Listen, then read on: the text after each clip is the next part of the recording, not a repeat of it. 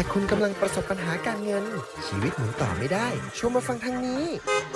ติดล้อชวนรู้พอดแคสต์ให้ชีวิตหมุนต่อได้ไปกับเรา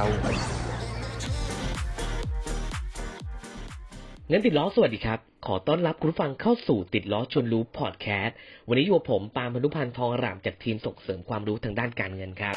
สวัสดีคุณผู้ฟังทุกท่านด้วยนะครับ เผื่อแป๊บเดียวเนี่ยเราก็เดินทางมาสู่เดือนหกแล้วนะ ผ่านมาครึ่งปีกันแล้ว และเดือนนี้ครับ ก็เป็นหน้าฝนด้วย คุณผู้ฟังก็ต้องดูแลสุขภาพร่างกายนะครับ รวมถึงสุขภาพการเงินของตัวคุณเองกันด้วยนะครับอะมาเข้าประเด็นกันเลยดีกว่า เรื่องที่เราจะมาพูดกันในวันนี้ครับ อย่างที่เรารู้กันครับ ว่าในสภาวะเศรษฐกิจที่ฝืดเคืองแบบนี้ครับ หลายๆ คนเนี่ยคงเกิดปัญหาเรื่องหนี้ทั้งในระบบรวมไปถึงนอกระบบกันด้วย และด้วยปัญหาเหล่านี้เองนะครับ จึงเป็นโอกาสสำหรับกลุ่มคนกลุ่มหนึ่งครับ ที่เขาจะใช้ช่องว่างตรงนี้แหละ ในการยื่นมือเข้ามาช่วยการแก้ปัญหาหนี้ของคุณครับ เป็นไงฟังดูดีไหมล่ะ แต่เดี๋ยวก่อนครับ กลุ่มคนพวกนี้ครับ เขาได้แฝงกลลวงที่เราเองเนี่ยอาจจะรู้ไม่ทันและคาดไม่ถึง โดยกลุ่มคนพวกนี้ครับ เขาจะมาในรูปแบบนายหน้าอสังหาริมทรัพย์ครับใช่แล้วครับ และประเด็นที่ผมจะพูดในวันนี้ครับ ผมจะพูดในเรื่องคอนโดเงินเหลือ หรือคอนโดเงินทอนนั่นเอง ที่ในหลาย ๆ เดือนที่ผ่านมาเนี่ย เราจะเห็นได้มากเลยบนสื่อโซเชียลมีเดียต่าง ๆ ไม่ว่าจะเป็น Facebook Instagram หรือ Line นั่นเอง โดยที่เขาเนี่ยก็จะใช้โฆษณาชวนเชื่อที่ว่าอนุมัติ 100%ไม่ต้องจอง ไม่ต้องดาวน์ได้คอนโด พร้อมผู้เช่าอีกนะ หรือเอาไว้อยู่เอง แถมยังได้เงินเหลือเนี่ย เอาไปลงทุนหรือเอาไปปิดหนี้ ได้มากถึงหนึ่งแสนไปจนถึงหนึ่งล้านบาทกันเลยทีเดียว เป็นไงครับ พอคนที่เป็นหนี้ฟังเนี่ย ตาลุกวาวกันเลยไหมล่ะ แต่ช้าก่อนครับ เจ้าโฆษณาล่อลวงแบบนี้แหละครับ เขาจะล่อคนที่มีปัญหาหนี้สินครับ ให้เข้ามากู้ซื้อคอนโด เพื่อหวังนำเงินส่วนต่างเนี่ย มาปลดหนี้เดิม แต่หลังจากกู้มาแล้วครับ คนที่เป็นหนี้กลับต้องเป็นหนี้ที่หนักกว่าเดิม เป็นหนี้ที่ก้อนใหญ่กว่าเดิม เหมือนตกหลุมพรางที่หลุมใหญ่ขึ้นนั่นเอง และคำถามก็คือ ไอ้เจ้าคอนโดเงินเหลือ หรือคอนโดเงินทอนเนี่ย มันมีวิธีมันมีกลไกยังไง ทำไมยังมีคนหลงเชื่อ และทำให้เกิดปัญหานี้สินก้อนใหญ่ตามมาอีก วันนี้ครับพอดแคสต์ของเราครับ จะมาอธิบายให้เห็นภาพกันชัดๆครับ คุณผู้ฟัง โดยส่วนตัวงผมเองเนี่ยก็เกิดความสนใจและสงสัยครับ ก็เลยได้เข้าไปสอบถามรายละเอียดเนี่ยกับนายหน้านะครับ ที่โฆษณาชวนเชื่อเนี่ย และผมก็ยังไปถามนะครับ คนใกล้ชิดของตัวผมเองด้วยที่เขาได้โดนหลอกจากกลลวงพวกนี้ หลักการมีอยู่ว่าเจ้าคอนโดเงินเหลือเนี่ยเขาจะยื่นกู้ ยื่นทำราคานะครับ ยื่นกู้ที่สูงกว่าราคาซื้อขายจริง ๆ ซึ่งการซื้อขายคอนโดประเภทนี้ครับ จะมีตัวละครจะมีกลุ่มเนี่ยวนเวียนกันอยู่เป็นกลุ่มเป็นก้อน นั่นก็คือผู้ซื้อที่ต้องการเงินก้อนนะครับนายหน้าหรือที่ปรึกษาลงทุนอสังหาผ่านเว็บต่างๆ แล้วแต่สถานการณ์กันไปครับ แต่ถ้าโดยการซื้อขายปกติเนี่ยเราก็จะทราบกันอยู่แล้วเนาะว่าจะประกอบไปด้วยผู้ซื้อ เซลล์โครงการ เจ้าหน้าที่สินเชื่อหรือธนาคารนั่นเอง และส่วนมากครับ กลุ่มคนที่โดน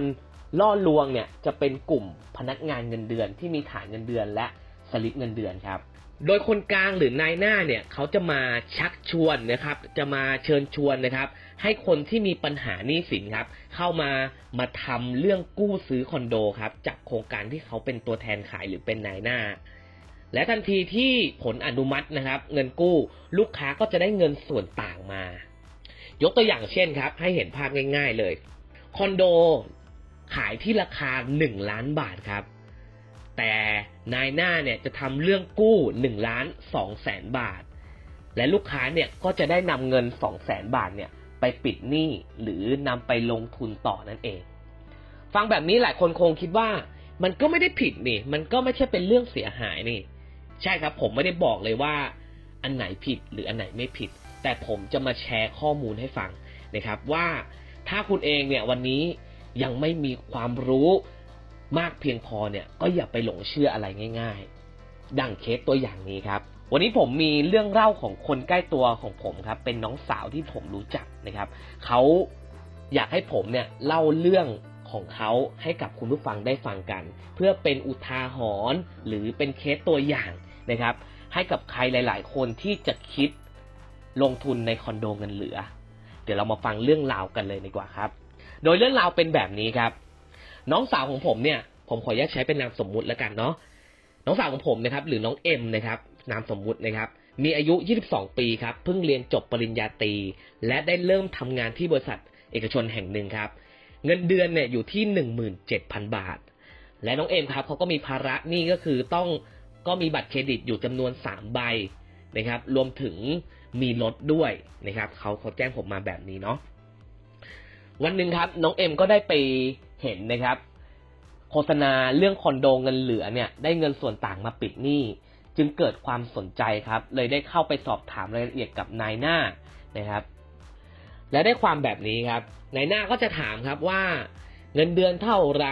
ทำงานเกี่ยวกับอะไร อยากได้เงินส่วนต่างประมาณไหน อยากได้คอนโดราคาประมาณกี่บาท เขาก็จะถามรายละเอียดทั่วไปนะนะครับ แต่ในหน้าครับเขาได้แจ้งน้องเอ็มไปว่าน้องเอ็มไม่สามารถกู้ได้ เพราะว่าเงินเดือนเนี่ยไม่พอนะครับต้องไปหาคนกู้ร่วมมานะครับและใช้เป็นสามีภรรยาที่ไม่จดทะเบียน น้องเอ็มเนี่ยเขาก็จะมีแฟนด้วยนะครับเขาก็เลยไปให้แฟนเนี่ยมาช่วยกู้ร่วมด้วย แฟนของน้องเอ็มครับเงินเดือนอยู่ที่หนึ่งหมื่นเก้าพันบาท ตอนนี้ทั้งสองคนเนี่ยเงินเดือนรวมกันสามหมื่นหกพันบาทกันแล้วคุณผู้ฟัง สามารถ กู้ซื้อคอนโดได้อย่างสบายๆเลย และในหน้าครับเขาก็ชักชวนน้องเอมอีกว่า ถ้าอยากได้เงินเหลือจำนวนก้อนใหญ่ ๆ กว่าเดิมเนี่ย ก็กู้ไปเลยจำนวนสามห้องนะครับ จะได้เงินส่วนต่างเยอะขึ้น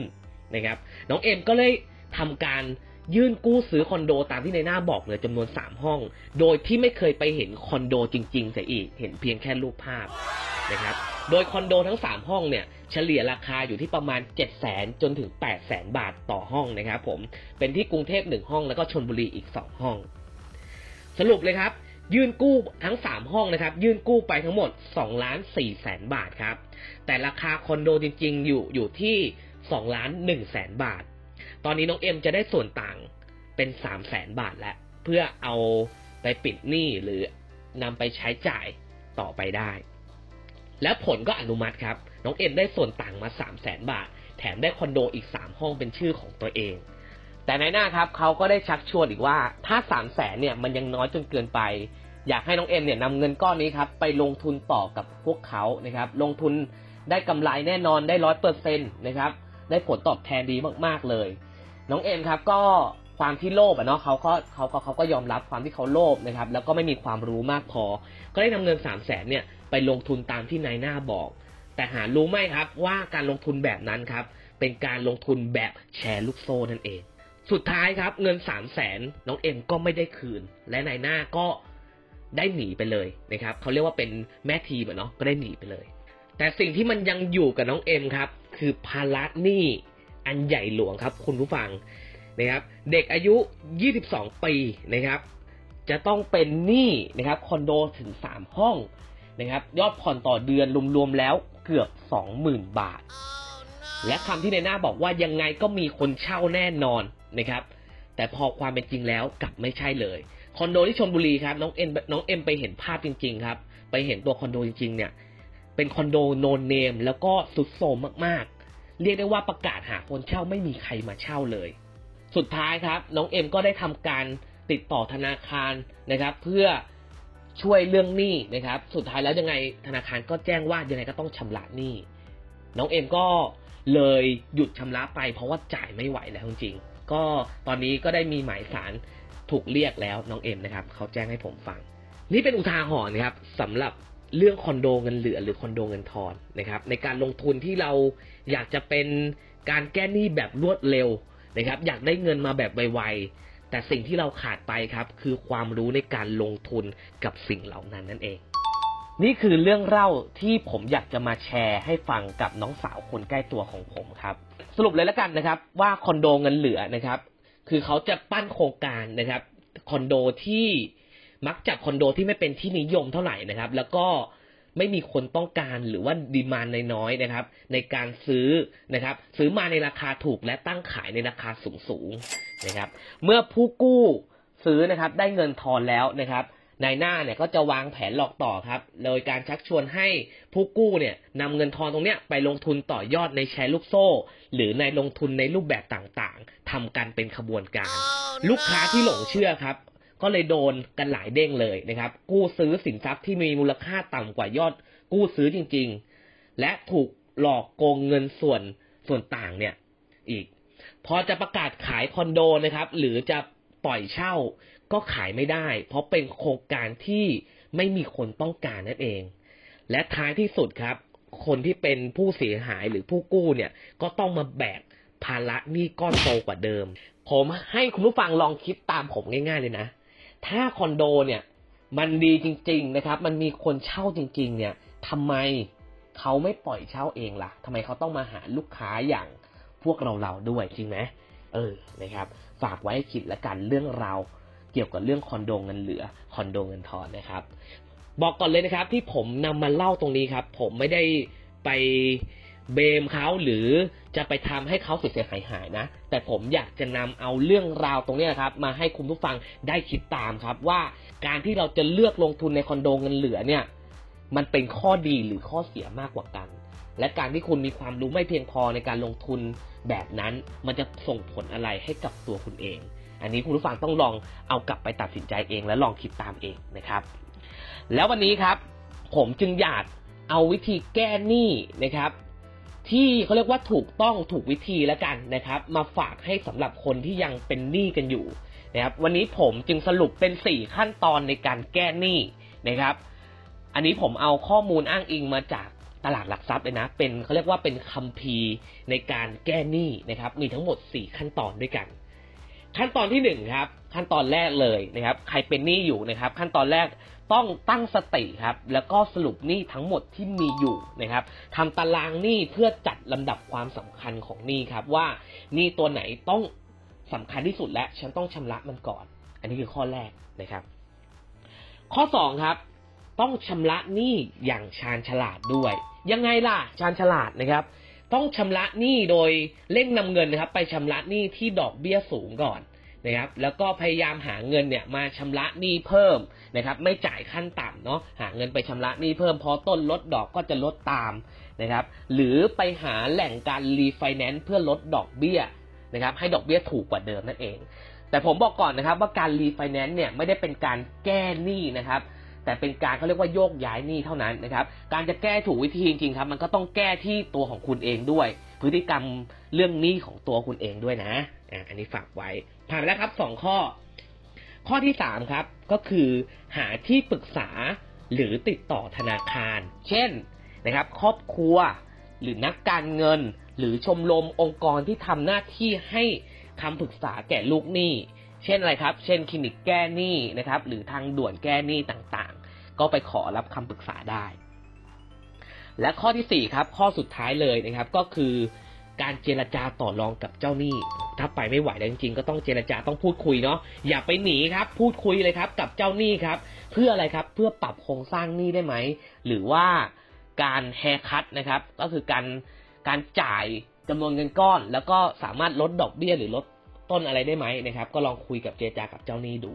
อันนี้คือ 4 ขั้นตอนที่ผมนำมาฝากนะครับ ข้อมูลจากตลาดหลักทรัพย์นะ อันแรกเลยครับ ก็คือตั้งสตินะครับ สรุปหนี้ทั้งหมดที่มีอยู่ครับ ข้อ 2 ครับชำระหนี้อย่างชาญฉลาดนะครับ เร่งนำไปชำระหนี้ดอกเบี้ยสูงก่อนนะครับ หรือรีไฟแนนซ์หรือพยายามหาเงินมาชำระหนี้เพิ่ม ข้อ 3 ครับ หาที่ปรึกษาหรือติดต่อธนาคารและข้อทีสี่4ครับก็คือการเจรจาต่อรองกับเจ้าหนี้ หันหน้าเข้าไปคุยกับเจ้าหนี้นั่นเองนะครับ อะและนี่ก็คือเรื่องราวทั้งหมดของพอดแคสต์ติดล้อชวนรู้ในวันนี้ครับ ที่ผมนำเรื่องราวมาแบ่งปัน และเป็นข้อคิดดีๆให้กับคุณผู้ฟังด้วยนั่นเองนะครับ สรุปเลยแล้วกันนะครับว่าพวกเราเองนะครับ อย่าไปหลงเชื่อสื่อโฆษณาที่มันเกินหลักความเป็นจริง และไม่สมเหตุสมผลนะครับ เพราะมันนะครับอาจจะทำให้คุณเนี่ยตกอยู่ในวังวนหนี้อย่างไม่รู้จบครับ การแก้หนี้ไม่มีทางลัดนะ สร้างได้ก็ต้องจัดการเองได้ ผมเป็นกำลังใจให้กับทุกคนนะครับ วันนี้ติดล้อชนรู้พอดแคสต์ก็ขอฝากไว้เพียงเท่านี้ EP หน้า episode หน้าจะเป็นเรื่องราวเกี่ยวกับอะไร ไว้รอติดตามชมกันได้นะครับ วันนี้ผมขอตัวลาไปก่อนขอกล่าวคำว่าเงินติดล้อขอบคุณครับ แล้วกลับมาพบกันใหม่ใน EP หน้ากับเราติดล้อชวนรู้